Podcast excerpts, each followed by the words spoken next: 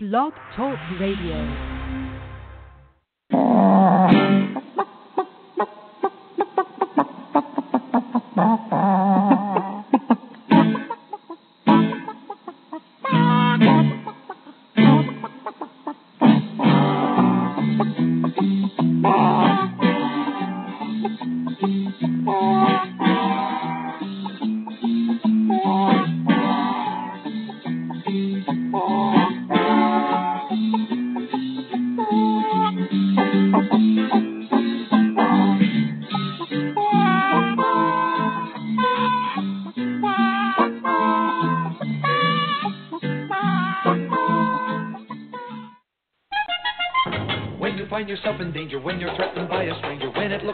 take a licking, there is someone waiting who will hurry up and rescue you. Just call for Super Chicken.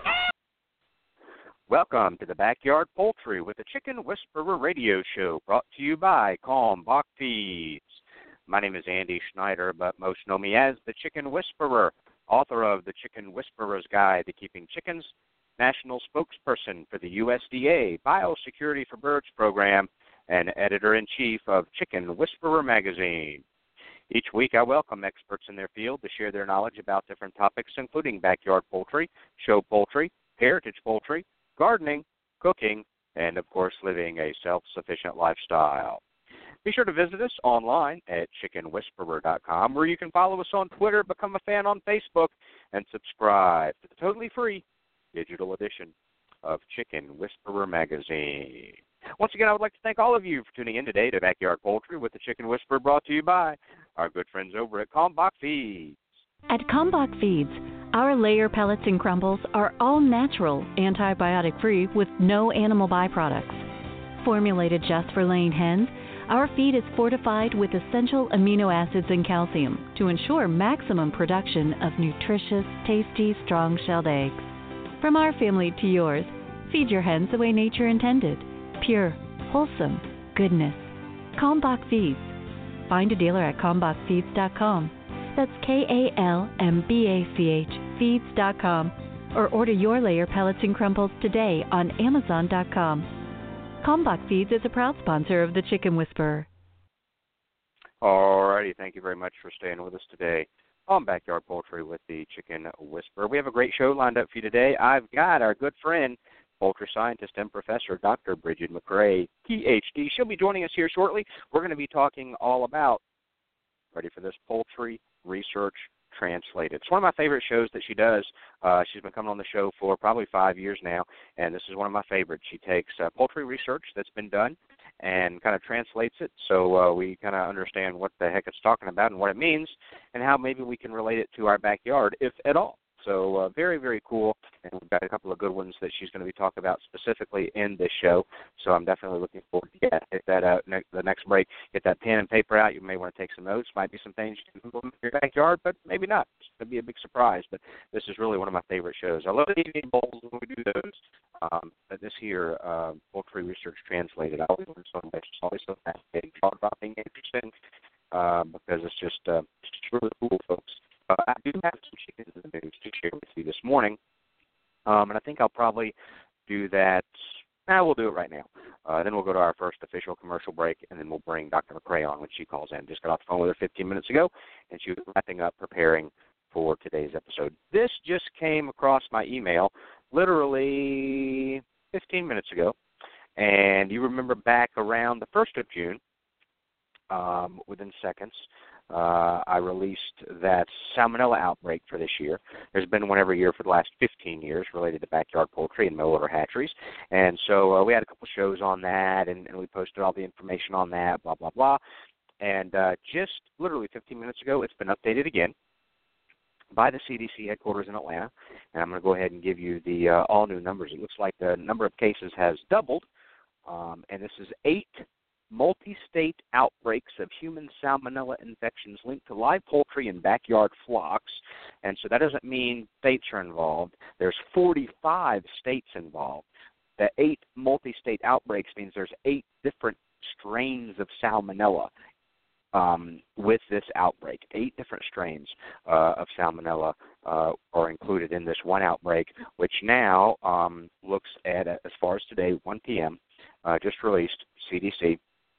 The case count is at 611 people sickened um, in 45 states. There's been one death. We know that that wasn't directly related to the salmonella virus. And then there's been 138 people hospitalized. If you remember back in June, we had a young lady, a mom, whose son, 15 months old, I believe, uh, got salmonella, was diagnosed with salmonella, tracked back, traced back salmonella from the, the hatchery chicks that they got. And she, you need to listen to the show. It was awesome uh, because she she was really the perfect candidate here.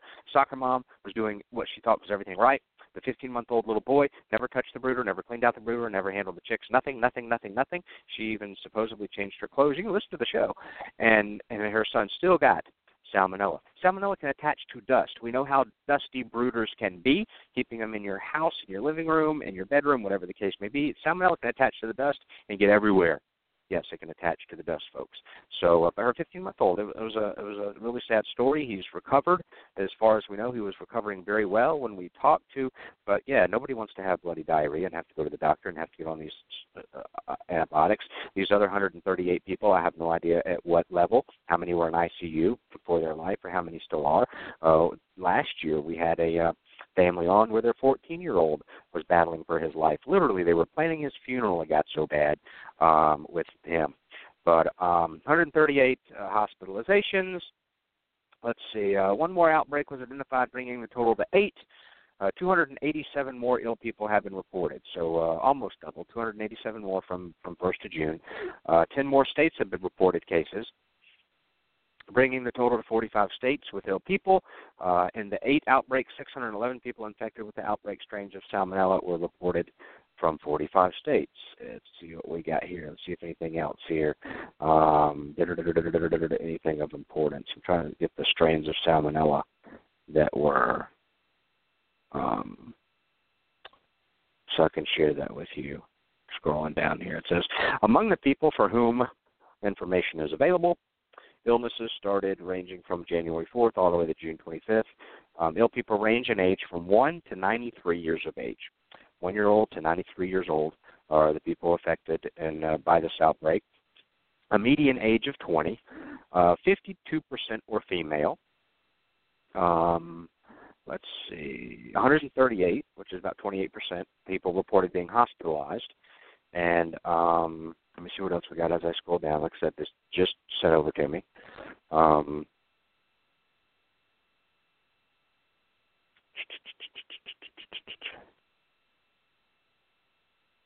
I really want to get the strains of salmonella. Here, let's see. Here we go. We have, uh, and I'm going to destroy these names. Um, we've got the salmonella uh, enteridius, idius, uh, I guess, and that's that's a common one. I should know how to pronounce that, Andy. Uh, we have Salmonella uh, Munster, which kind of looks kind of like it's spelled like the cheese. Um, Salmonella Haydar, Salmonella Indiana, Salmonella uh, imbandica. Uh, we've got Salmonella infatis. We've got Salmonella uh, raider and we've got salmonella. We got two down here, salmonella infatis. Maybe there's a different strain of those two, but they have them down here. There's eight of them. So um, those are the different types of salmonella, uh, and that kind of goes back and just pops into my mind. Some of these people that say, "Oh, it'll be okay if I get salmonella because then I'll be immune to it." There's a well over 2,000 different strains of salmonella. You want to go ahead and get all 2,349 strains or whatever it is of salmonella, so you can have maybe maybe a little bit, but it's not it's not going to happen. We've already debunked that on uh, Fact or Chicken Poop. Uh, so uh, yeah, this was just updated within uh, 15 minutes ago, and um, the numbers have gone up as we knew it would. But um, is this cause to not get backyard chickens? Of course not. Even the CDC would say that, but they do say that uh, children under five, uh, the elderly, and people with a weakened immune system should not handle live poultry. And um, uh, and they've been consistent with that for many, many years. and but they will tell you no. Um, when you and, and again, that's the case with you know people looking at the numbers. We we've we've beaten this dead horse, if you will, for a long, long time uh, on this radio show. So I just wanted to give you that chickens of the news that it has been updated within the hour. Um, 611 now ill. 45 states are included, and let me just see the states here. Over to the map and see who has the most. Um, wow, the Northeast uh, really got um, hammered. Uh, we have uh, New York, Pennsylvania, Ohio, West Virginia, Virginia, Kentucky, North Carolina. All of those have had anywhere between 21 to 67 people sick in those states. Um, let's see, Georgia 10 to 14, Alabama looks like they had um, 15 to 20. Uh, really heavily loaded in in the Northeast. Uh, see, Minnesota, Wisconsin, Indiana, Illinois, uh, Missouri, still up there, 15 to 20 people and then um, and then it gets a little bit less the further west you go. Um, we're still trying to find out what hatchery or what hatcheries when we talked to them earlier, because you know, pardon me, that was a sneak up attack, y'all. Um, because we know last year was the very first year that they did not, that I know of, they did not make the hatchery name public uh, I kind of uh, pressured them on that and uh, asked those tough questions like, wouldn't that be a great tool to have to try to prevent from getting sick? Knowing where not to maybe buy from, or at least have that information to choose not to buy from. So, um, yeah. Hmm. So apparently this year, um, they may not be um, doing that at all. But they, they were saying that they that they might. Oh, jeez. I got a little baby that did a crash and burn, and had, she's got some road rash little three year old. They're outside playing. Um, no, they're not playing Pokemon Go. They don't even know what Pokemon is. Um, they were out actually probably dribbling the basketball and playing remote control cars, throwing frisbees, and it looks like she took a, a burn. I'm sorry, baby. Oh, pitiful little three year old, so cute but so sad. Okay, she got a little road rash. It looks like below her nose and above her lip, where she just took a head head first crash. So, um, uh, hey, family show, right? Live show, live radio. So anyway, I just wanted to share that with you, and uh, I will be posting that on Facebook during the show, so others can see about that and read more about that information. I'm going to go to commercial break. We've got two on the whole show, and um, I'm going to get that taken care of. Who is this calling me from Louisiana? I don't know. Um, they'll leave a message. So we're going to commercial break. We'll come back in the caller queue. Uh, we've got Dr. McCrea. She's going to probably talk a little bit about the salmonella outbreaks. That's breaking news now. And then uh, we'll get to our poultry research translated. Uh, so while the break is going, uh, hey, get that pen and paper out because you may want to take some notes uh, from Dr. McCrea. And uh, we'll see you in a minute. When you need an incubator, think Brinsea, the incubation specialists. Brinsea has been a world leading manufacturer of quality incubators for almost 40 years. They manufacture incubators that hold anywhere from 7 to 380 eggs with high quality electronic and digital controls, including precise humidity controls and programmable egg turning, all at surprisingly affordable prices. Enter the coupon code WHISPER at checkout and receive 10% off your entire order. Order your new incubator today at brinsea.com. That's B R I N S E A.com.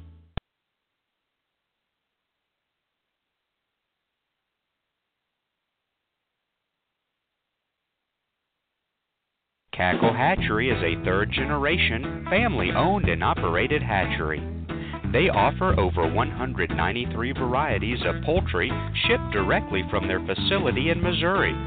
It's their mission to enhance your life by providing you with quality poultry for showing, meat, enjoyment, eggs, and pets. They specialize in hatching purebred poultry and shipping day old chicks right to your local post office since 1936. 4 H and FFA youth poultry clubs get a 10% discount. Check out their website, cacklehatchery.com, for posted weekly specials and discounts. That's cacklehatchery.com.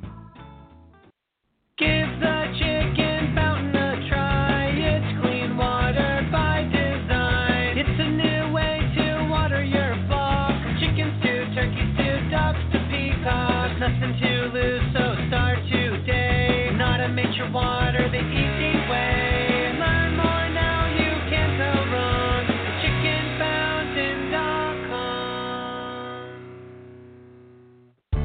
The Yardbird Chicken Plucker takes the hassle out of backyard chicken processing by fully defeathering birds in less than 15 seconds. The compact size makes it easy to transport and easy to store. The 1.5 horsepower motor and 20 inch stainless steel tub can handle two 8 pound birds at the same time.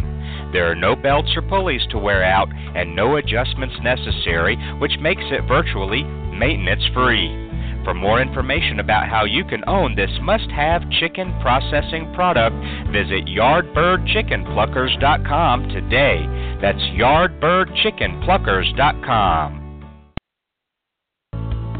Ideal Poultry has been a family owned and operated business since 1937. Their business is built on customer service and quality poultry, from rare white and brown egg layers to broilers, ducks, turkeys, and bantams. Ideal Poultry is the largest supplier of backyard poultry in the United States, shipping close to 5 million chicks annually. Visit them online at idealpoultry.com. That's idealpoultry.com. Hi, I'm country music artist Nathan Osmond, and you're listening to Backyard Poultry with the Chicken Whisperer. And the mighty bird against prejudice continues his fight for law and order. So when you hear that cry in the sky, you'll know it's Super Chicken. All righty, thank you very much for staying with us today on Backyard Poultry with Chicken Whisper, brought to you by Kalmbach Feeds. Heading over the phone lines right now, bringing on live our very good friend, um, poultry scientist and professor, Dr. Brigid McCrea. Hey, Doc, thanks for joining us today. Hello, Andy. How are you? I'm doing well. You're sounding good today. So glad you could call in. You probably caught the tail end of that update. I mean, it, it was updated at one o'clock nationally, and uh, probably about ten minutes before I went live, I got an email from CDC and uh, about the update on the uh, salmonella outbreak, and uh, I uh, totally messed up all the names of those different types of salmonella. No, you There's did pretty eight. good. I was going to say congratulations. you you messed up on the one that I always mess up on. I just kind of go mm, badaga. because a lot of these are named after cities or locations where things um where they were first identified. So you yeah, Infantis, Anarididis, um Braenderup, yep. Just All not all of them are easy to pronounce. I don't blame you for messing up on them. so, but yeah, so 611 people now, and uh, 45 different states, really heavily uh, coded up into the Northeast, and yeah, then, uh, that means to me that means that more than likely that's where the hatchery was. the hatchery is located. Which is, Mhm. you know, well, I'm glad I don't see Delaware all lit up like a Christmas tree, but hey, that that worries me. I know there's several Yep. hatcheries in Pennsylvania and some in Ohio and maybe a few in Kentucky. But um yeah, that's kind of major bummer. I know. So that's it's, it's, it's, they update it. and They'll probably update it again next month, and the number will go up just a little bit. But and then they'll probably close it out in uh, September and say, hey, this this is completed and blah blah blah. And then we look forward to uh, next year because because literally probably um, uh, before the first one was announced, I was calling them saying, hey, uh, is there any activity or we got boots on the ground? Doing interviews because this will be the first year, literally, in maybe it'll be 15 or more years that there hasn't been an outbreak. And sure enough there there was. So a pretty high number to 611 i think that was much higher than last year's number and it'll still be adding on to. So and, and of course as this movement grows and grows uh, we may see that number go higher and higher as more people are getting involved and getting the backyard poultry and blah blah blah. But it just means you and i and everybody else has to just educate. You know i was telling somebody the other day uh, about the fact or chicken poop book. And i said there's probably going to be some uh, statements in there that we we challenge and that that end up being somewhat correct. And just like you've answered some that say well this isn't entirely false that half of it you know and half of it and you and you, and you uh, pick kind of pick it apart. And um uh regarding that so but but the the fact or chicken poop thing uh again uh just uh, where was I going with this? More um more educate that I know I had a I had a point here with that I was going to be talking about it but um uh can't remember how I was going to tie it back in. Uh, but anyway, so um, yeah, more Well, I'm gonna on I'm uh, gonna tell you about an upcoming event. It's not as Okay. big as Cooptastic, but since I've got you on the air here, this Saturday, we've got an Urban Chicken Keepers Symposium. It's going to be this Saturday, July 23rd, from 9 to 2 at the Camden County, New Jersey Cooperative Extension Office. It's $30, that includes your lunch, um, and it goes to support New Jersey 4 H poultry. So I wanted to let folks know um, spread the word. This is the first time we've ever had an urban chicken keeper symposium. Of course, not all the topics are strictly for urban chicken keepers. We've got topics like basic chicken keeping, and that applies to anybody anywhere. Um, we've talked. We're going to talk about um, youth and poultry activities, um, most common chicken keeping mistakes, how an egg is formed, nutrition, and how you can incorporate chickens into your local science fair and do some citizen science. So, of course, I've been thinking about the citizen science project, and I think we'll have something to talk about later on this year, Andy. Awesome. Looking forward to Cool. it. That'll All be So, this year, Cooptastic is in 17, right? yes, 2017. 2017. and cool. we're hoping that maybe you will consider coming um, back to Delaware, little old Delaware. But this weekend, if you know folks in and around um, southern New Jersey, also Philadelphia area, we also have a couple of vendors coming in who are going to showcase their items, whether they are uh, chicken sweaters or chicken coops or equipment items, that sort of thing. Um, you know, I just wanted to let people know it's not going to be nearly as big as Cooptastic, but it's there. We're going to see um, what kind of questions do we get from folks, and some of those questions may determine what ends up being at Cooptastic, what people want to hear. Cool. Awesome. Yeah, and we I'll do do walk-ins. So if you missed the pre-registration date, it's a still okay to do a walk-in. Okay. That sounds cool. good. if you have any Um, information uh, that I can link to, I can put it on the Facebook page too. If you have yes, anything, I guess I should probably email this to you, huh? Hmm. then I can, I can get there, and then people can click on it and get all the information, um, so they don't have to rewind and to get all the information on the podcast once it's recorded and posted. So uh, that'd be easier. You'd reach a little bit uh, uh, people faster that way. So no problem. All right, I'm going to try to get this flyer to you super quick here. See how fast I can click, click, click. That's not Not apparently not that fast. Um, but since since I have my you know um, activities in that area, and I know a lot of your listeners are um, urban chicken keepers, I thought I'd tell them about this, and you know if they want something like this in their area, um, you know we can talk about putting something like that together for for their area. You never Very know. Cool. So. Andy, this is Poultry Research Translated this month. Um, we've been trying to do this for a while, guys, but um, of really cool research acti- um, projects that I want to tell you guys about. As as um, things change in the world of chicken keeping, different research projects pop up that I think occasionally might be of interest to you, the listeners. And this one um, was published in Poultry Science Journal, which is um, a very one of the top reputable poultry journals out there, and it's a behavior study.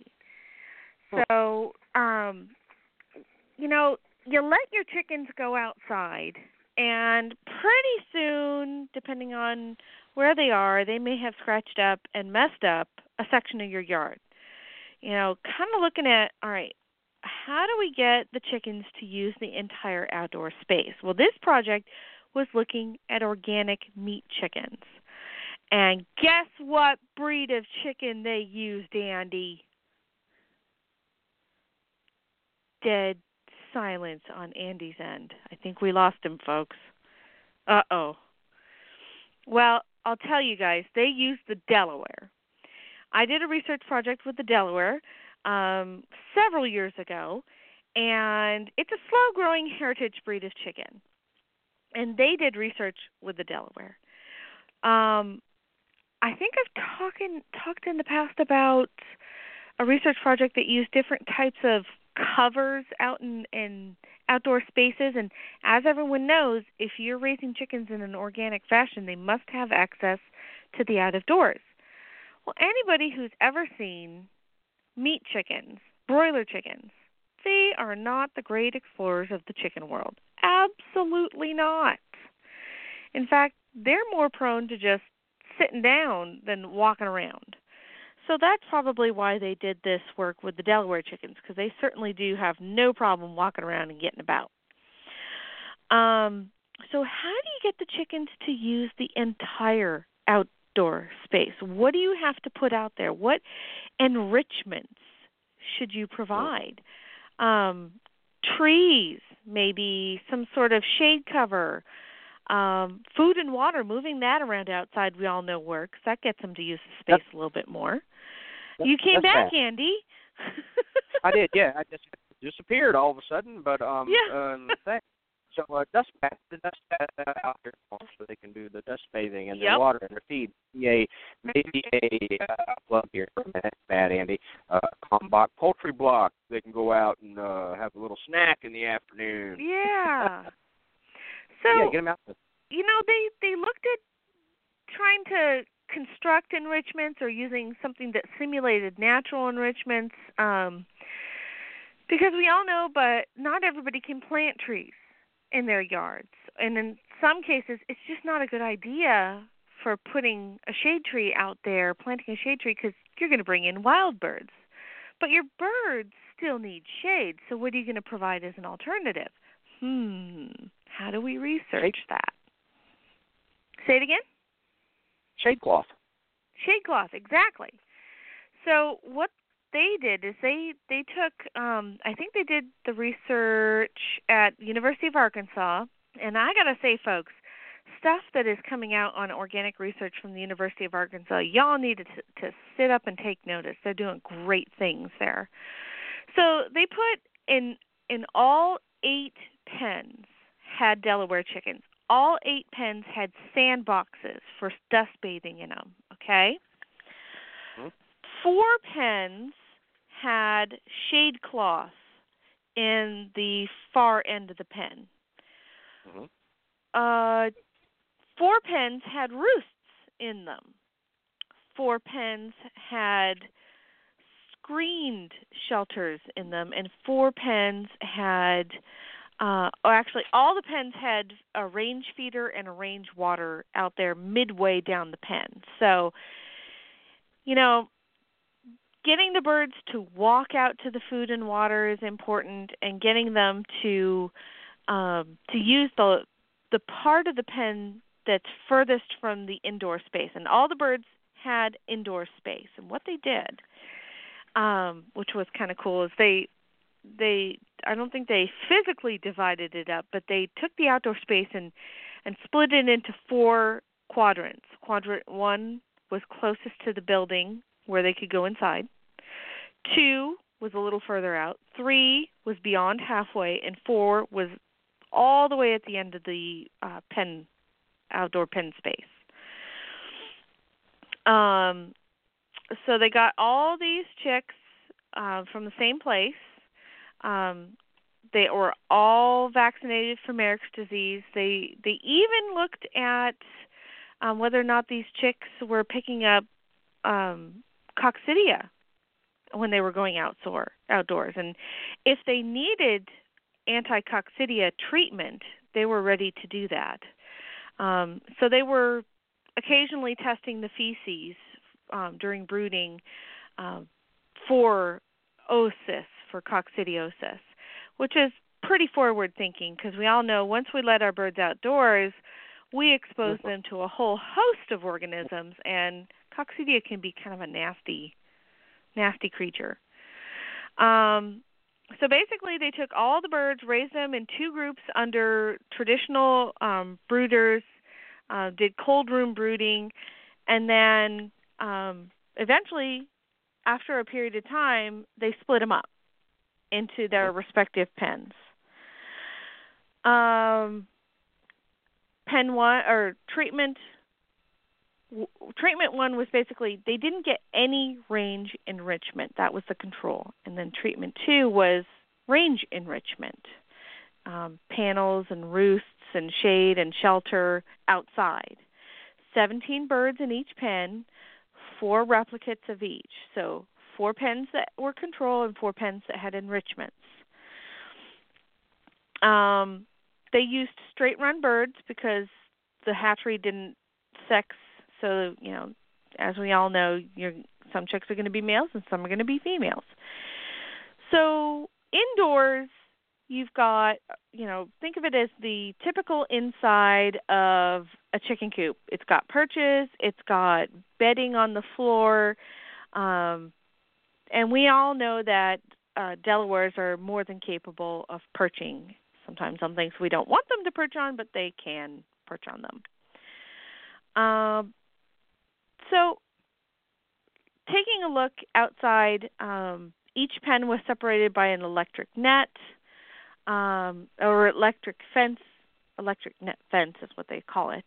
Uh, so they can't go from pen to pen um, in the outdoor portion or in the indoor portion. Um, they used just regular old sand in the uh, dust box area, and all of the holes, what they call pop holes, that lead to the outdoors. Um, the Mhm. birds immediately on in all the pens um the birds immediately you know dropped right down into uh the dust bathing area so there is, there was incentive for them to actually leave the coop um and all the pens had food and water outdoors whether they were control or enriched pens um everybody had a balanced diet um, this is not a feed trial where they they changed up the feed, but food was always available both inside and outside. Outside, and the range feeders had a rain guard so that um, feed didn't end up with water in it, and you know had a rim so they didn't yank feed out of it. Um, so ground roosts, shelters, and shade. Those were the three enrichments in the pens. Um, roosts were plastic pipe, at least 10 centimeters off the ground. Shelters were plastic pipe and partially screened on the sides and on the top. And respectively, they were placed further from the um, from the uh, not in the first quadrant uh, in the outdoor space. They were either in the second or third quadrants in the outdoor space. Um, overhead shade panels were um, at least oh, what is that? 1.8 meters, so at least six foot off the ground. Um, and they were always in quadrant three, so that they they always had shade in their specific outdoor space. And depending, you know, you know this depending on the orientation of your pens, you can kind of get shade that spills over into the other pens, but it was not appreciable. Um, they did mow the vegetative cover or the pasture that was in the outdoor spaces um, because you know it was Bermuda grass, and we all know how that can kind of grow aggressively. Um, chickens didn't necessarily keep it down 100% of the time, so they did occasionally have to come in and mow as needed. Um, so what they did is they looked at bird weight and feed on each type of pen at uh, the start of the trial when the birds had access to the outdoor space on day 22. Um, and then again um, at the end of their growing period at day 49, but they kept the birds until 77 days, which was the end of their finishing period. Um, so they they were careful to keep the trial a little bit longer. We all know that Delawares take longer to grow. Um, the behavior portion was the super cool part. They looked at both the number of birds indoors versus outdoors, as well as in the outdoor area, they looked at the number of birds in each quadrant of the outdoor space and counted it what the birds were doing in the outdoor space. Um, they didn't like measure how far the birds were um, because some of the birds were actually moving around. It is just a scan sample. But what they did is they they conducted um, scan sampling in seven minute intervals three times a day. So from 9 to 9:45 in the morning, midday from 1 to 1:45, and then again early evening at 4 to about 4:45. And they did it for three consecutive days when the birds were seven weeks old, and again when they were 10 weeks old.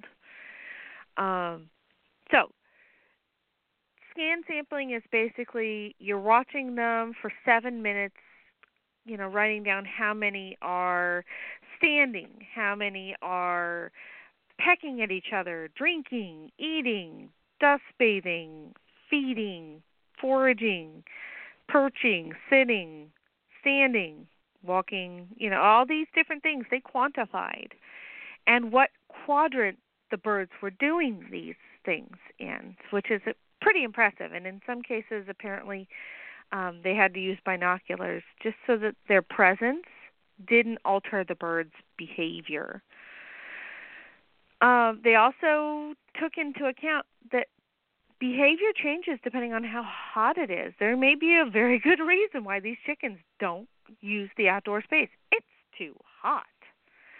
Um, so they actually took um, these big globes and painted them black, and they kept them inside the house and outside uh, to kind of record the temperature that was, um, you know, being absorbed, the heat that was being absorbed in these big black globes, so that you get an idea of, all right, that's how hot it is. And um, turns out that didn't necessarily affect too much what the birds were doing. So uh, they did record during the observation periods what those globes were recording as far as temperature is concerned. Okay, what happened? What were the results?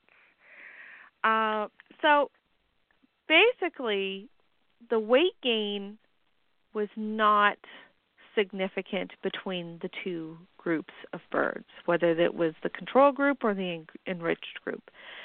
Um, there was no significant difference in weight gain in grams per chick. Uh, there was also no real difference in the feed intake or even the feed conversion ratio. So, whether these birds have enrichments outside or not isn't going to affect the growth of this breed, Delawares, um, nor their feed consumption or or their ability to convert feed to muscle or bone. Um, that was in the first half of the period. In the latter half of the period, when they were finishing out in size, um, again, no real difference. So when they were younger and really growing fast, no big difference. When they were a little bit older, closer to being processed, still no difference. So sorry, folks, nothing truly uh, exciting there. Um, the temperatures um, inside versus the shaded yard versus the non-shaded yard. So they had globes inside, globes in the shaded part of the yard, and globes out in the non-shaded part of the yard. Um, yeah, there was a little bit of a difference in temperature um, when they were directly outside. Uh, they, you know, in degrees Celsius, in the non-shaded part, they were at 43, but inside they had 29. Hey, if it's up to me, I'm going to go where it's cool, which is inside. and mind you, these aren't even dark feathered birds. These are light feathered birds. Delawares are are mostly white in coloration. So, you know, when it's when it's warm, I don't go out there. It's hot. It's what's going on in Delaware right now. Um Okay, next, um, they looked at the percentage of chickens outside. Um, so during week seven uh, and week ten, the majority of birds did not spend as much time outdoors in the midday period, around one o'clock to one forty-five.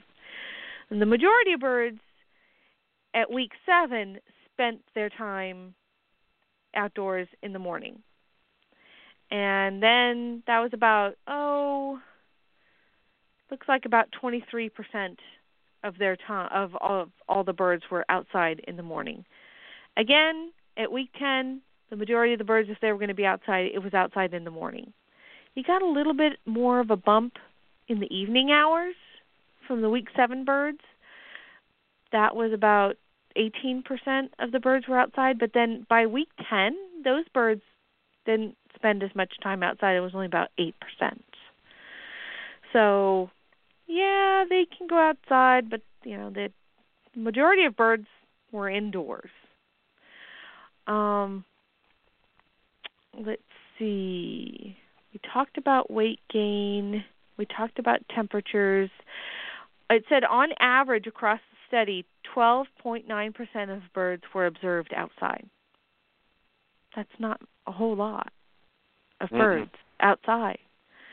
Um, the maximum of percentage of birds in a pen recorded was 100%, but that was less than 1% of the time that the observations were made.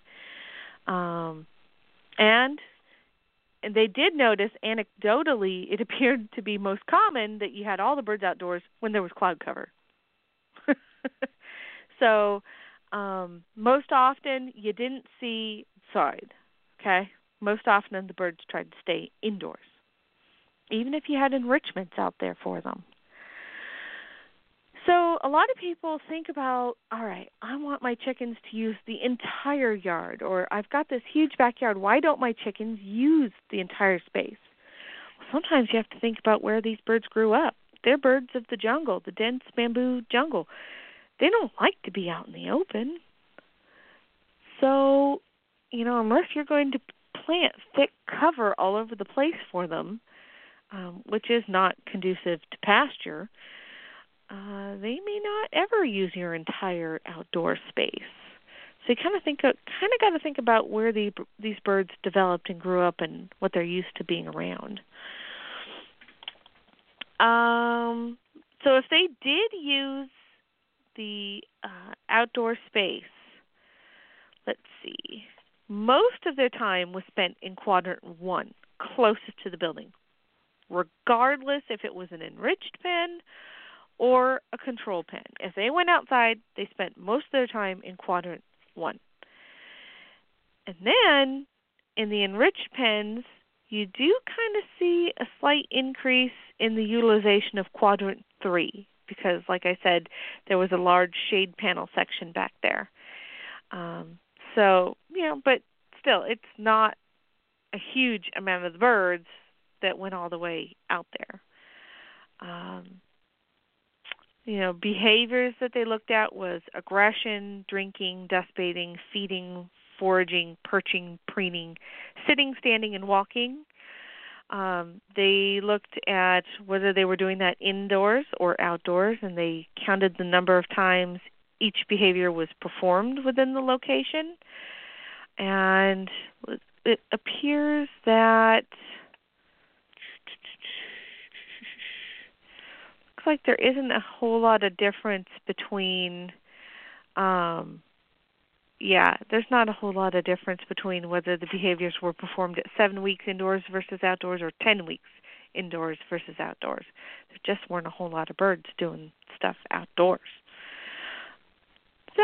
That doesn't mean that this research trial hasn't, you know, illuminated our thinking on how birds can use an outdoor space, but now we have a better understanding that you know if you're going to have an outdoor space for the birds expect them to use the space closest to the coop portion.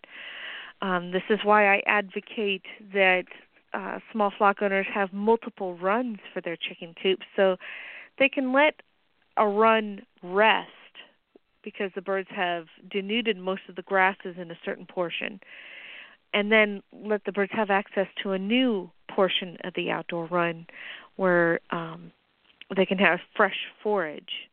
And I know, I fully realize not everybody who has chickens wants to turn themselves into a a forage specialist, um, but that's kind of what you have to think about doing is um, if I'm going to have animals on my farm and I want them to have access to the outdoors, I can't end up destroying um the space where they're in or else you know it'll be a big goopy mess and then how am i any better than somebody who who manages their water runoff so that there isn't excess runoff and and you know you do have kind of a capture of nutrients rather than and having it end up being washed away.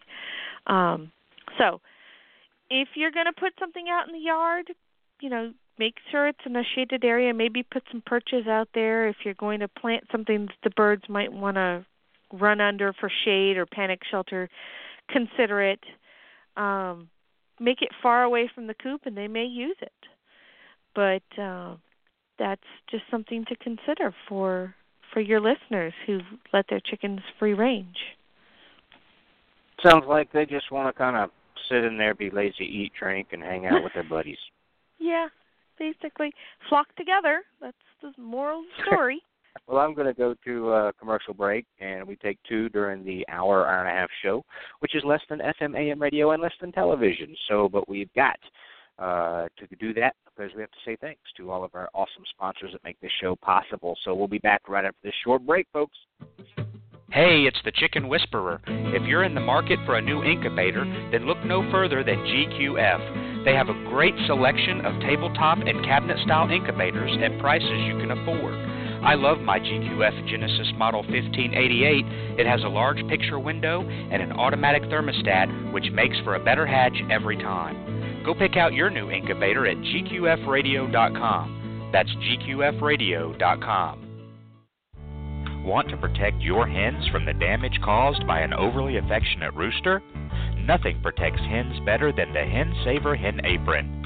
Hen Saver hen aprons come in several different sizes to fit both bantam and large fowl hens. They also come in several different styles and colors. Give your hens the protection they deserve by purchasing Hen Saver hen aprons today. 100% of all proceeds goes to provide care to rescued animals at Crazy K Farm in Hempstead, Texas. Purchase your Hen Saver hen aprons at hensaver.com. That's hensaver.com.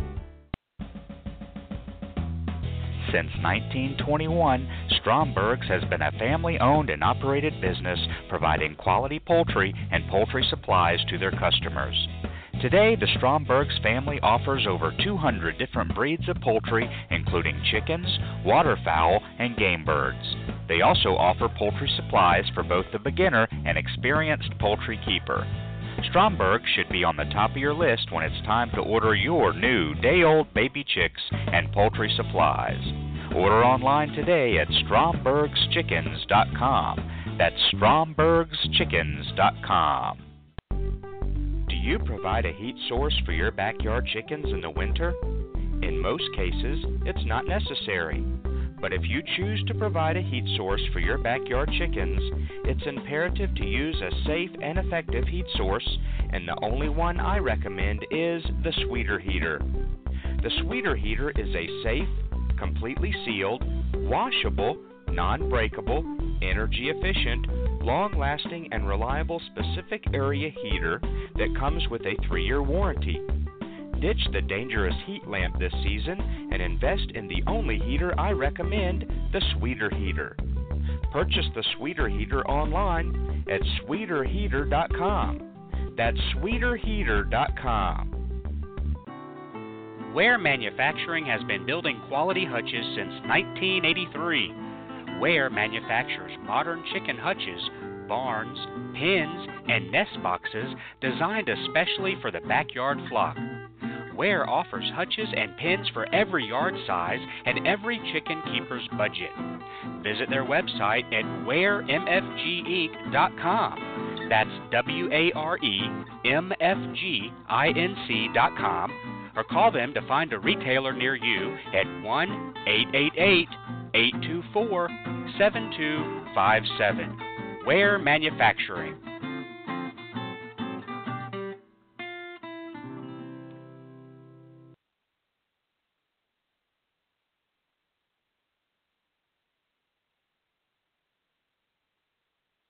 Come back. Come back, back. Come back. Come back. Come back, back, back, back,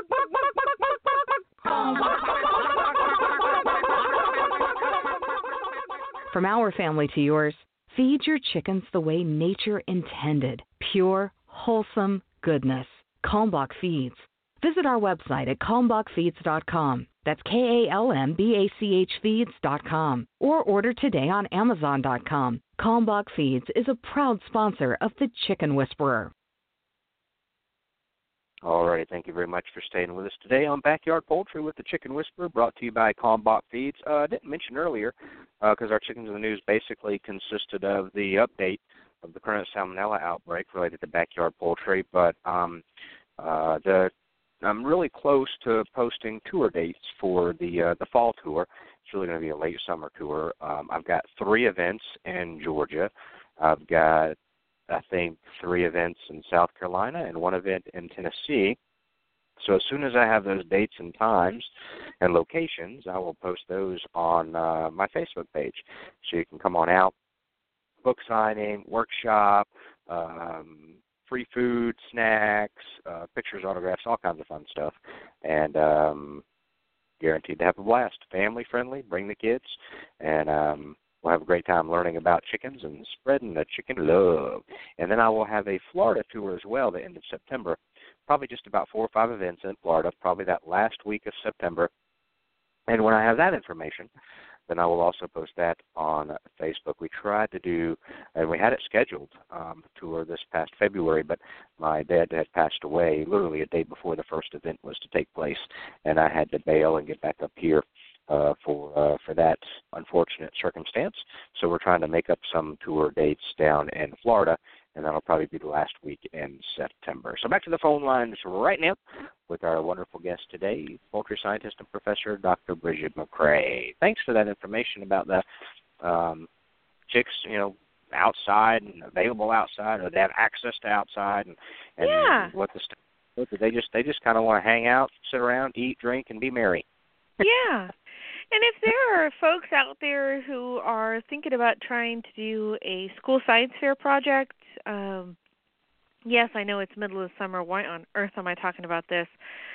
I am more than happy to kind of help folks think through a science fair project. That's actually one of the things we're going to be talking about here um, at the workshop that I'm going to uh, to be doing in New Jersey is is how to use your chickens in a science fair project.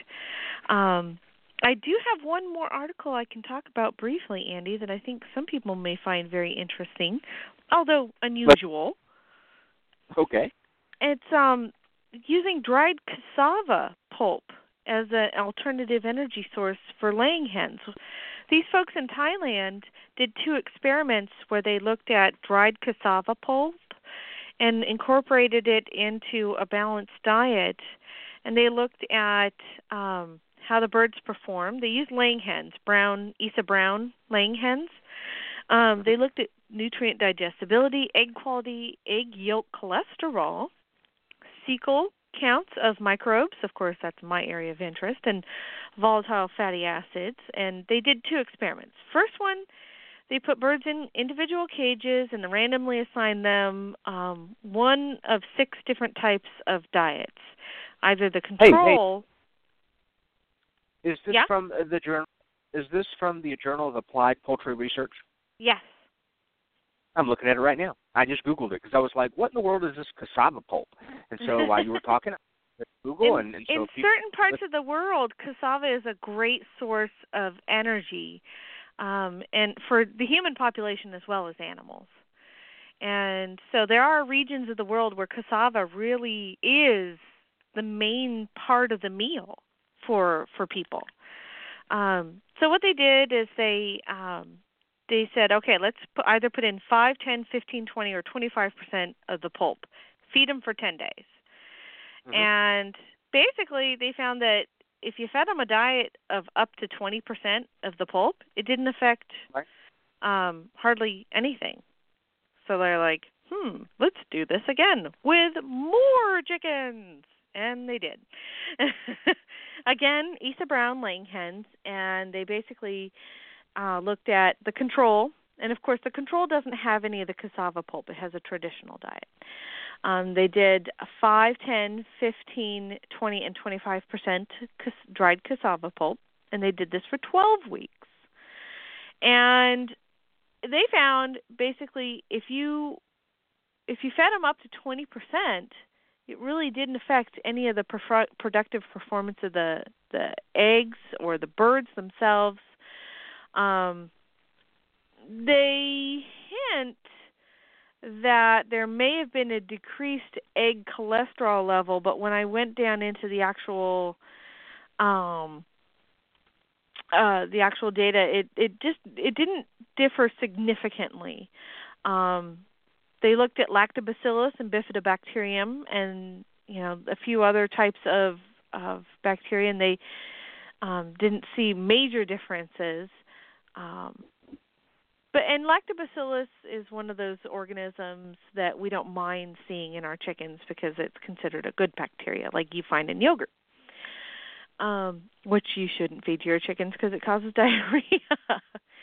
so you know it can be considered as an alternative energy source because we know that that you know diet isn't all it's protein and energy together. Um, so if soybeans um, or corn or sorry, if corn isn't readily available, maybe cassava pulp would be an alternative at you know maximum 20% rate. Um, when I scroll down into the actual article itself, um, you know they looked at feed conversion ratio, feed intake, egg weights, egg production.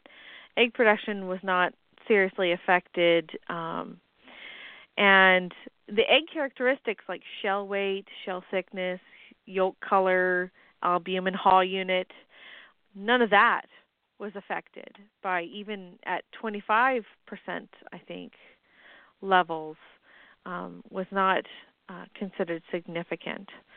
So it's it's nice to know that out there in the world there are researchers who are working with alternative products um, I know some people have concerns about GMO and non GMO feeds, and I'm not encouraging you to mix your own feeds, um, not without going out and learning a whole lot more about making poultry diets first.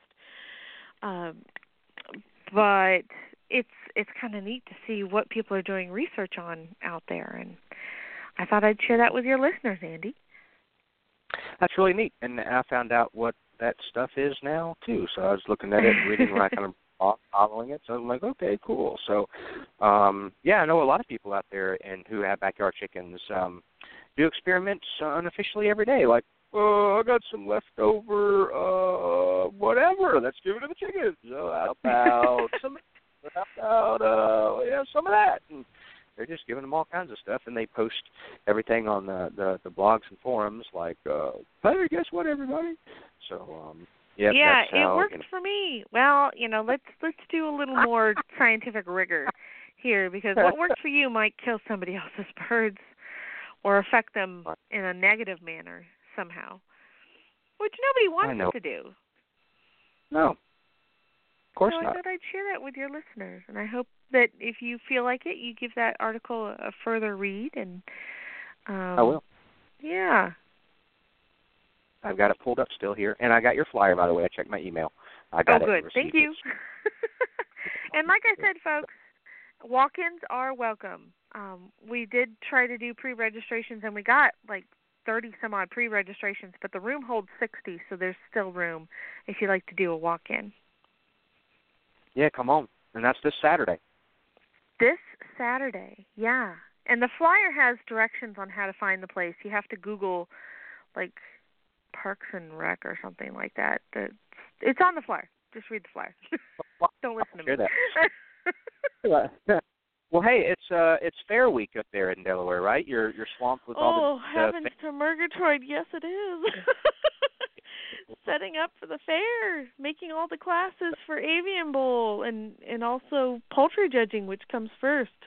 Our contest for poultry judging contest is on Friday, so we're going to set up for it on Thursday afternoon. And I got all my stuff entered into the fair. Oh, I forgot to tell you, Andy.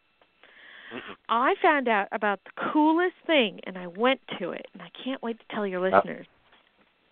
It's a retreat for egg artists.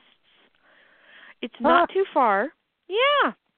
It's um Wilkes-Barre, Pennsylvania. It's called Pysanky USA Retreat.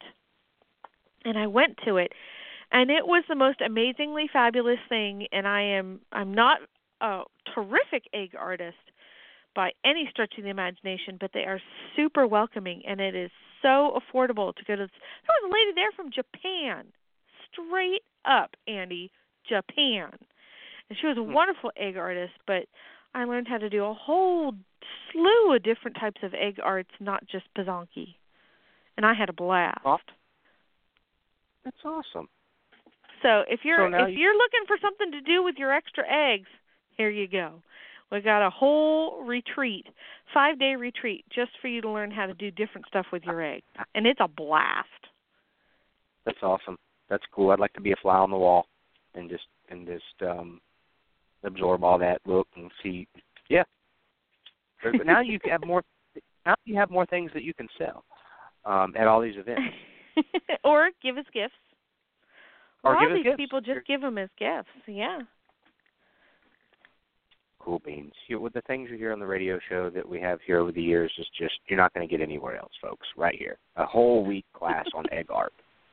Yeah, different. I I learned I learned about Romanian eggs and scratch eggs and straw egg. Oh, it's wonderful.